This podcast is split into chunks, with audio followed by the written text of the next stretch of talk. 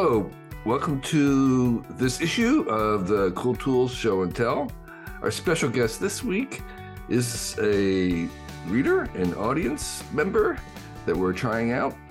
Um, and um, we don't know each other, but it is Stephen Kennedy. And Stephen, would you um, introduce yourself to us? Good day, Kevin. Thank you very much for having me on the show.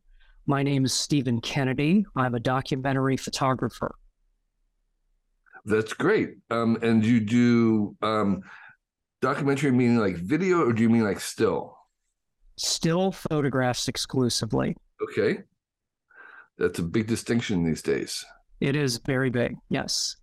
Okay. I come from a photojournalism background, and the nature of my work is a long form documentary, currently with artists on a specific project called Car- Cross Country Camera. Wow. Okay. Fabulous. Well, welcome to the Cool Tool Show and Tell. I know you have um, at least four tools that you'd like to share with us.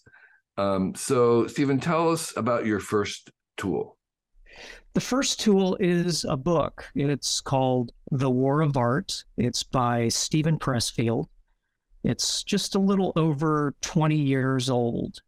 And it is the kind of book that you have a copy of it to show us. I do. I have it right here. Okay. Um, I think I've purchased this book maybe uh, twelve or thirteen times. I it buy it. Like it's a regular trade paperback, not very big, um, and we cut maybe hundred, couple hundred pages, maybe at the most. Couple hundred, a couple hundred pages. It's a fast read.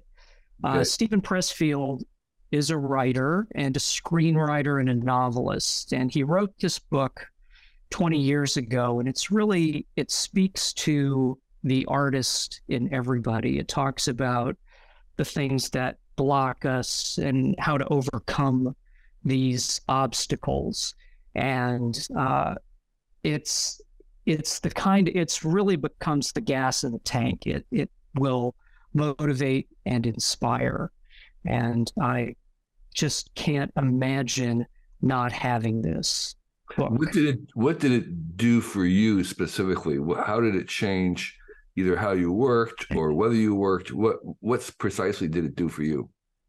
It really helped me identify the things that are emotionally uh, in the way of creation. Uh, Steven Pressfield calls this force that we battle every day the resistance. Mm. And it talks about how the resistance can be self sabotaging and about how it can be in the way. However, it also talks about how it can be vanquished every day mm. and that it will be an ongoing companion in our creative journey. So once you identify it and learn how to deal with it, then you can get to work. And is this something his book that you need to kind of keep going back to to be reminded of, or are there other insights in the book that you get each time you read it? Uh, it's it's actually both. Uh, even though I have systemized my my life and my creative process, sometimes the the wheels come off of the the the machine and I have to rebuild or uh, reassess. And this helps me do it. And your second point, I always find something new in the words, something that resonates with me in the moment or is uh, a discovery of a, of a problem I might have been kind of chewing on in, in, in the background. Okay. And um, there's a paperback version. I imagine that there's also audible versions. There, all of the versions. In fact, I have the very first audible version, which has since been superseded. So, the the voice actor in that is named George Guidall, who read it, and that is no longer available on Audible. However, I have a copy on every device because there's something about the combination of the voice actor's delivery with the author's words that strike an emotional chord with me. Okay. And again, that book is called The The War of Art. Art. Okay. Great. Well, thank you for that. Um, I have read the book, and then and then I found it. Um, there were some great insights in into it in terms of, um, as you say, overcoming the resistance. What what, what the, those those sort of natural hurdles and obstacles that you have that you have to kind of get over. So for, for people right. who struggle with that, it is it is a good book. So thanks for that reminder. So Stephen, what's uh what's what's your second uh, tool that you'd hate to, to lose or be without? Well, once I get the inspiration from the book and I'm out in the world, I have a Fujifilm mm-hmm. X100V. This is the fifth iteration of this camera. Could you hold it up so we can see it a little bit better? I can. Right, so, so for people who are listening, it's a um, fairly small-ish um, camera. Um, yes. And uh, it looks kind of like a, a old-fashioned type with um, a very square rectangular body and a single lens in the middle of it. In the old days, we used to call those range finders, but there's a screen on the back. Yes. This is a purely digital camera. Um, the manufacturer is called Fujifilm. However, it is not a film camera, but it does, uh, they are a film company. Uh, they still make film, but they make a line, separate lines of digital cameras, uh, including an instant digital that very much mimics that right. of a Polaroid. Uh, the current project I'm involved in uh, is uh, involves me going to artist studios all over the U.S. Uh, this camera uh, is a is a masterpiece of technology, and it allows me to work without any ancillary um, supplemental lighting or any ancillary accessories. It's this very tiny camera, which is becomes invisible to the subject very shortly. So having very little equipment in between myself and the subject allows me to establish a rapport with the subject and allows them to be themselves. So I do like the fact that this is a very um, innocuous piece of equipment. However, the technology is remarkable. It is a, as you said, a rangefinder camera, a digital impl- implementation of that, but it captures uh, these high resolution images, which I have um, made 30 inch by 40 inch prints. I've created a number of books with this, uh, and then fine art prints. So the, the quality is astonishing. And Fuji, of course, is known for their color science. So when the photographs are finished, I have this Fuji color science built in, which is a huge assistance to me in the post production phase. Right. So there are other kind of similar cameras. There's Leicas these days, digital Leicas. There's Sony's and stuff. So so have you done a lot of? Have you used a lot of these other ones and done comparisons? Is there a particular reason why um, this particular model camera is is the one that uh, works best for you? This is a little different than the Sony's. Uh, first of all, we live in a golden age of digital photography where uh, the bar is so high for excellence. Every camera that you could get is astonishingly good. Yeah, and it's and it's a, a thousands and a hundred times better than it was just ten years ago. No matter what exactly you, just digital camera that you buy today. Exactly. Uh, the closest comparison with this might be a digital Leica. Uh, I have not tested the Leicas. However, I have used Sony's, Nikon, Canon, um, Pentax with success there is something again it goes back to the diminutive size and the fact that this is a fixed focus lens. It gives a 35 millimeter field of view. So if you're uh, in the old S- kind of wide angle ish for those who, who don't know. It's a slightly wide angle. That is correct. Not quite as wide as you would get on your mobile phone. Right. Um, but uh, because it, the lens is integrated with the camera, the uh, ability for low light photography, and uh, it's an f2.0 lens, so uh, mm. it can give you a at kind of a wide open. Mm-hmm. There's the Japanese word bokeh right. for that. Uh, the combination of all of that together uh, in its uh, in its simplicity is the real appeal to me. Right. You, you said it was fixed focus, but you meant more it was a fixed um, focal or range. It wasn't. You, you correct. Have... So when you see this, there the lens does not zoom. Right. So if you uh, if you want to you want to zoom, it's a sneaker zoom. Right. So you have to move in right. Yeah. or pull back. Right. You're a physical person. So um, what does it cost? It's about fourteen hundred U.S. dollars. So, so one distinction between it and Leica is that it's a lot cheaper than the than the Leica by a by a noticeable multiple. Yeah. Yes. Exactly. So maybe you could say that this is more of affordable Leica uh, rangefinder.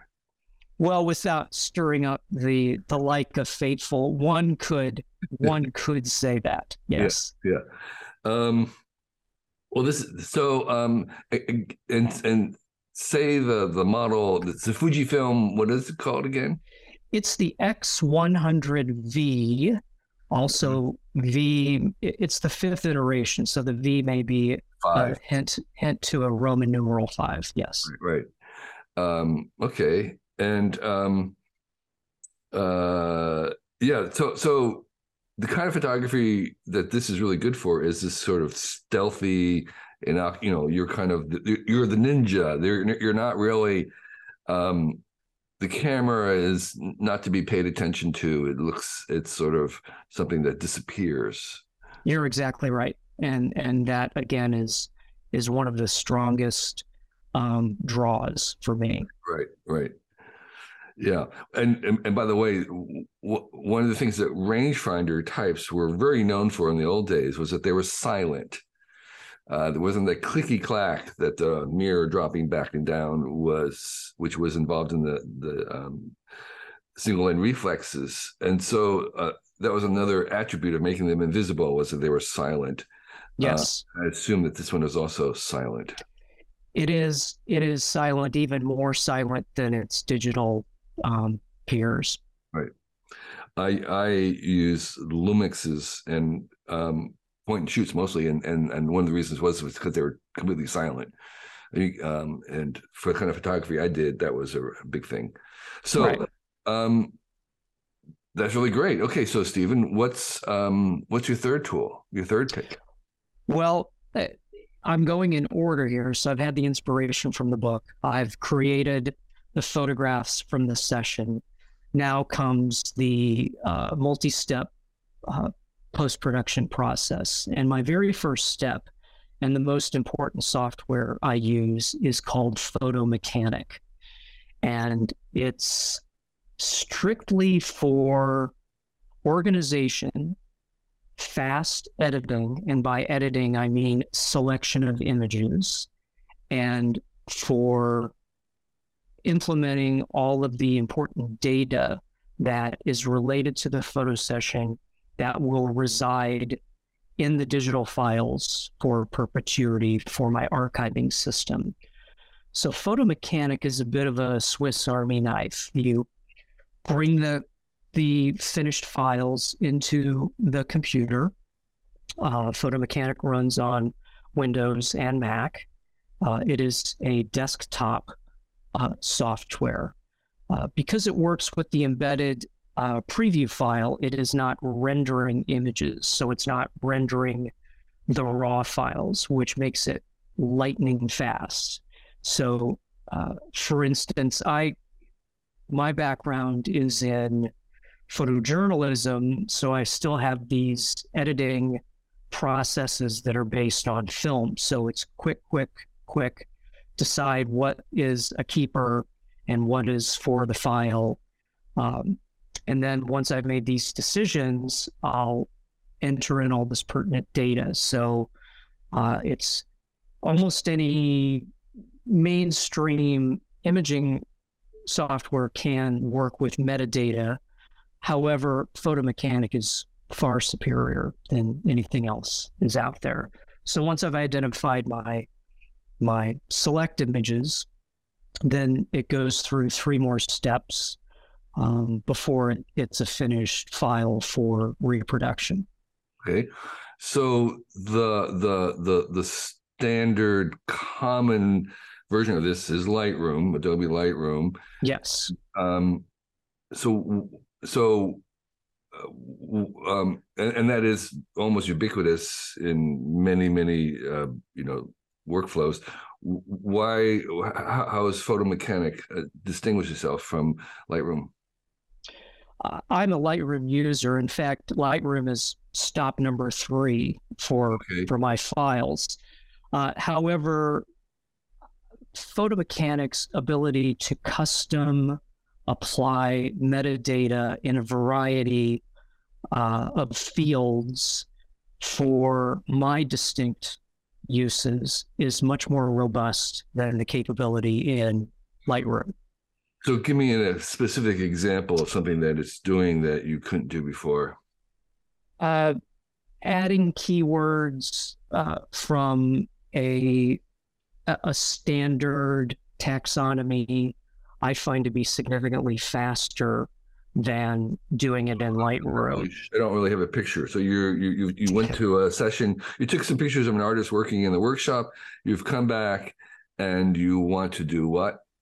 I want to identify that artist under a set of criteria based on my archiving system, and I can do that a lot faster in Photo Mechanics. So the difference you're between you're, tagging, you're putting uh, some keywords onto all the images. The same. Correct, and and those are embedded into the raw file, so that even if down the road an uh, a sidecar file or an XMP file that uh, Lightroom will attach manages manages to get separated, I'll have this data via Photo Mechanic um, embedded for perpetuity. Okay, all right. So and and that's but but it also does all the other kind of things that Lightroom does as well. It does. However, I choose to use Lightroom for its strengths, which is the raw file conversion mm-hmm. and the um, uh, all of the other kinds of heavy lifting that I would do prior to going into Photoshop. Mm-hmm. Okay. Already, and so that's called Photo Mechanic. Is that right? Photo Mechanic. It, yes, uh, the publisher is called Camera Bits. Um, they're based in the United States. It's a small team. Mm-hmm. They're very responsive to questions. They're very open to suggestions. Uh, a lot of their users are photographers like me, so it's uh, it's kind of a it, it's it's a niche product, but it's it's so important to my workflow. Yeah, and I can't imagine living without it. Great. So, uh, with that in mind, your fourth tool that you can't imagine living without, what would that be? Uh, the current project of mine is uh, involves photographing artists, and I have since the, the project started in 2021 and in early 2022 i started producing digital books from each artist session. So it's a monograph about the artist. I use a company called MagCloud and they are a division of Blurb which is an on-demand uh, digital printer. And MagCloud i'm going to hold this up this yeah. is a their biggest size. It's a tabloid size book. Uh, so when it's fully open, wow. it's it's uh, wow. almost a, a meter yeah. wide. So for uh, listeners, um, it's um, uh, a spiral bound book that's very very large, oversized, and when he opens it up, it's actually the almost as wide as your arms are outstretched. I mean, it's huge. Um, and um, uh, presumably they do other kind of bindings besides the spiral bound. Uh, they do other bindings. Um, however, their choices are limited, not quite um, Model T, any color you want, as long as it's black. However, there are very few choices. And that's uh, one of the reasons their prices are astonishingly low. Yeah. So uh, this this is volume seven in my series, and it's a 38 page book. Mm-hmm. It's somewhere around $16 to print. Mm-hmm. Um, and they have a distribution and fulfillment system. So I can order books for um, people and have them printed and drop shipped from the printer. Yeah, um, Blurb specializes in photo books, and MagCloud is a little bit more like magazines because they often will do staple stitched uh, yes. uh, versions of things, and the prices are a little bit more reasonable. That you could issue magazine um, like um, printed things that aren't really really thick. They're the kind of the smaller things, and so I usually associate MagCloud with people who are producing zines, magazines, and things that are not yes uh, hardbound covers with uh, perfect bindings on the ends. Blurb does more of, of the, the the mother company does more of that. Right, right, and this MagCloud has a they have some rudimentary uh, design tools, which are pretty good. Uh, I happen to work with a book designer, and um, when the when the design is finished, we upload a PDF to MagCloud sized for the output. Right. And literally, the if if we're we're very close, and maybe we're not hundred percent certain that it's the finished one we'll just run a single book. And within four or five days, I'll have a copy in hand. My book designer will have a copy in his hand, and we'll say yes, no, maybe, and mm then push the button for the rest of the the output. Do they work with color profiles? They do not. Uh, we simply use an sRGB, right. um, pretty much as generic as you can be. Yeah. Um, yeah. I, I do a lot of um, Blurb books. I do a Blurb book probably four, maybe four books a year. And um, I found that that they're pretty close to what I'm seeing on my monitor, given yes. the fact that one is, you know, one is a glowing screen, the other one's some reflective print. But but given yes. given that they're they're actually pretty close. There there there there's not usually big surprises. Let me put it that way. Exactly. That's a great way to put it. Uh, the quality is uh, astonishing to me. I I have a pigment based uh, fine art printer in my office, and I could not come close to duplicating yeah. the volume without breaking the bank.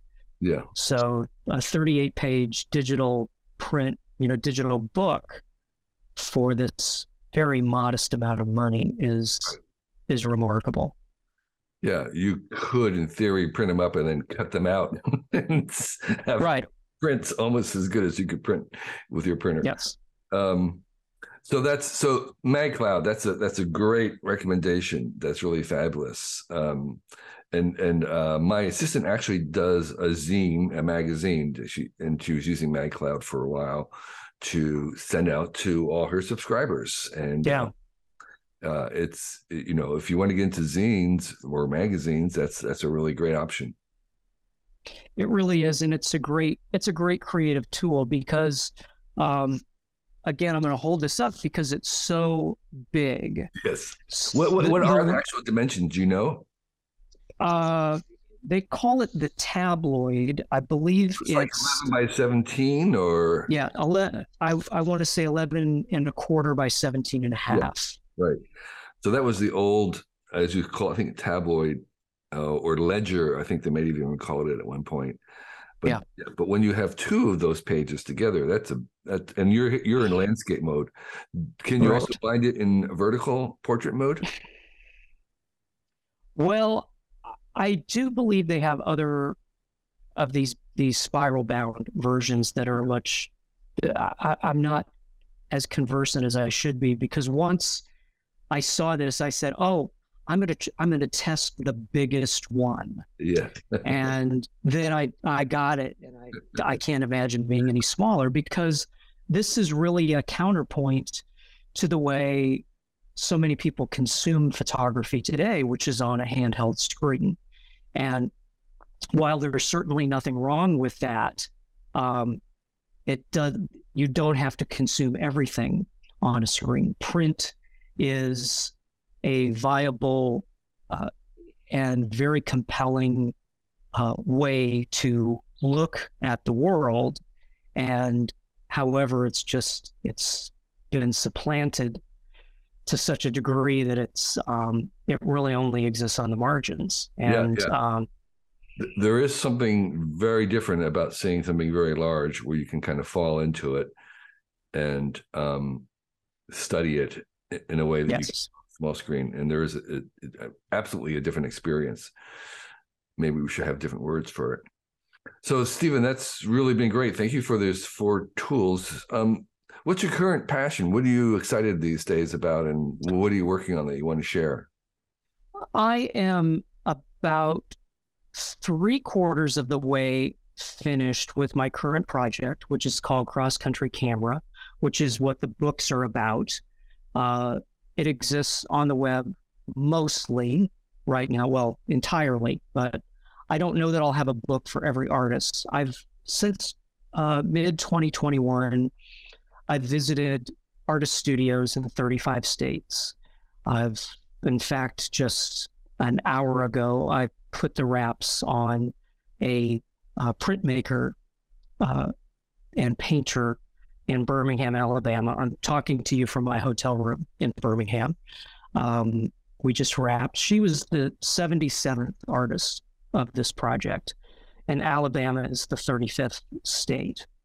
I hope to get to all 50 states within the next nine months. So I have 15 to go. And um, It'll be my second time around to all 50 states in the US. My work has taken me abroad as well. I've worked in 26 countries.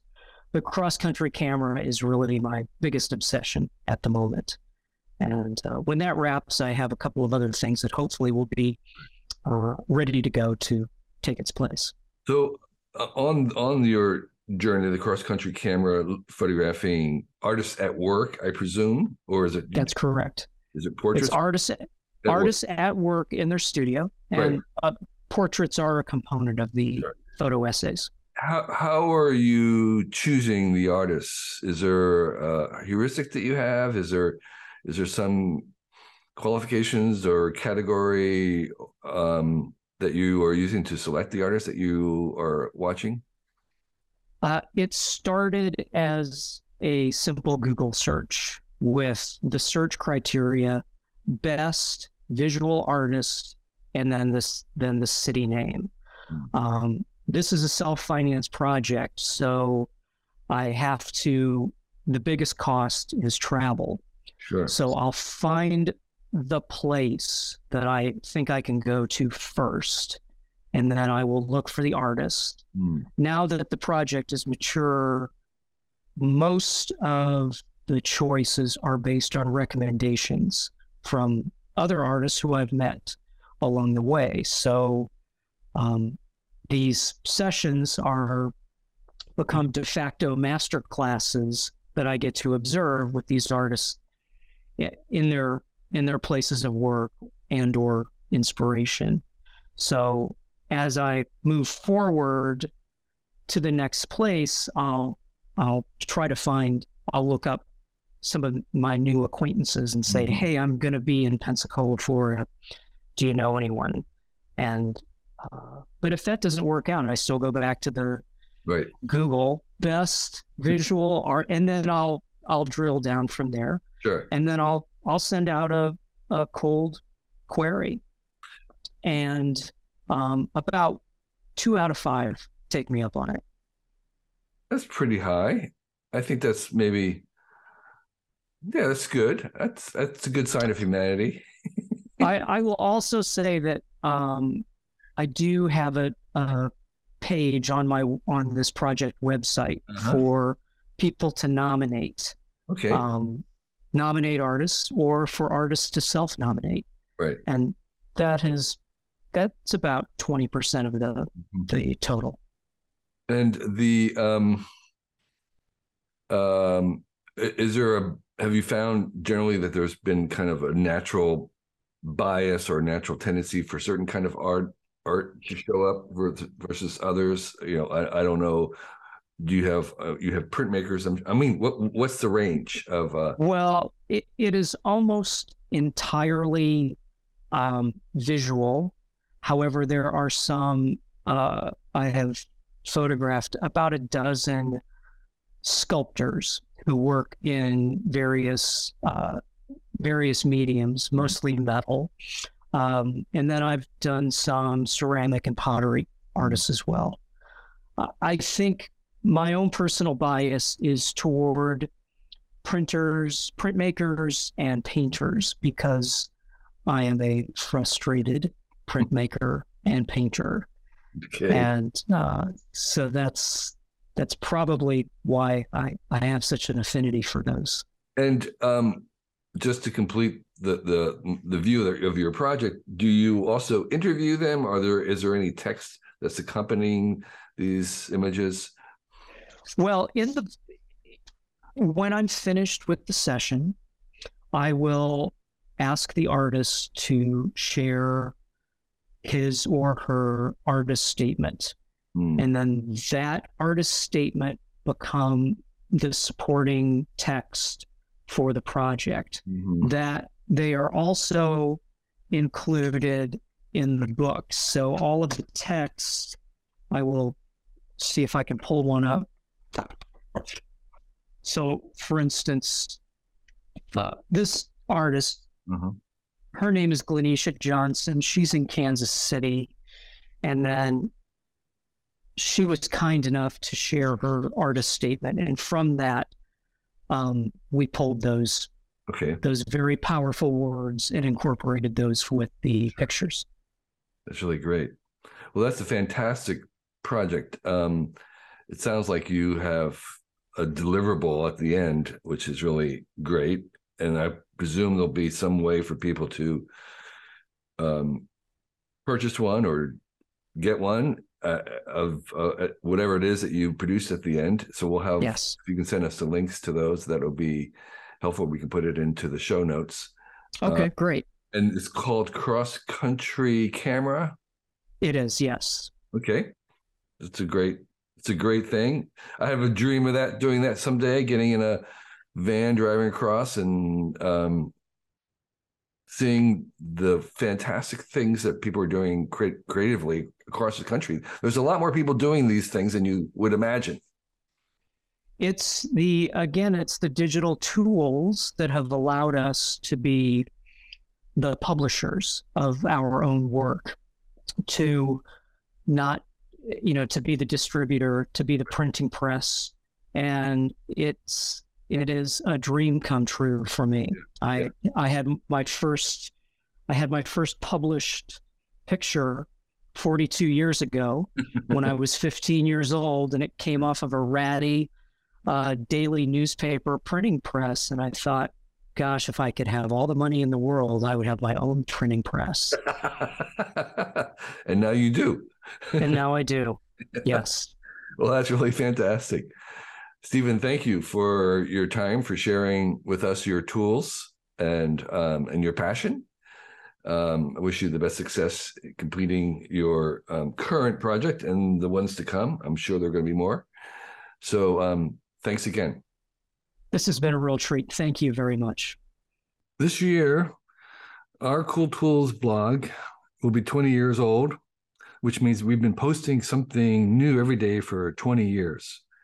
It's only possible because of the very engaged and knowledgeable readers and listeners like yourself. You've kept this place going, and we are very grateful for you.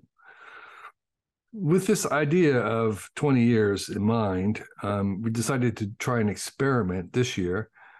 And I'm inviting our guests and listeners to join me on our Cool Tool Show and Tell, which is the program that you're listening to right now. So if you feel you'd make a good guest on this podcast and have four uncommon tools that you'd like to share with us, um, please sign up on our form on the website and we'll see about inviting you. You must be comfortable taking on talking on a video, and um, you need to have some tools that you can show. Um, we record on, as you know, on Zoom. We do a YouTube version, a video video version of it, as well as an audible version. Fill out the form if you're interested, and um, list your four, four cool tools, and we'll see if there's a good fit the applications aren't guaranteed in any way. Um, and we're looking at tools that are new to us and appropriate tools and um, whether the times will work for you. So um, we're really interested in hearing from people all over the world, not just in the US, although the tools have to be available online, easily available online. And um, if you are a long-time listener, you kind of know what the definition of our tools are they're very broad. They can be anything that's handy, from something in the kitchen to something you use to travel to a workshop to something professional that we may not know about. We're really interested in things that we don't know anything about. So, um, this is an open invitation. We'll give it a try. If you think you make a good guest for this podcast, um, fill out the form. There'll be a link somewhere on our website. Um, and we look forward to, to chatting with you. Thank you.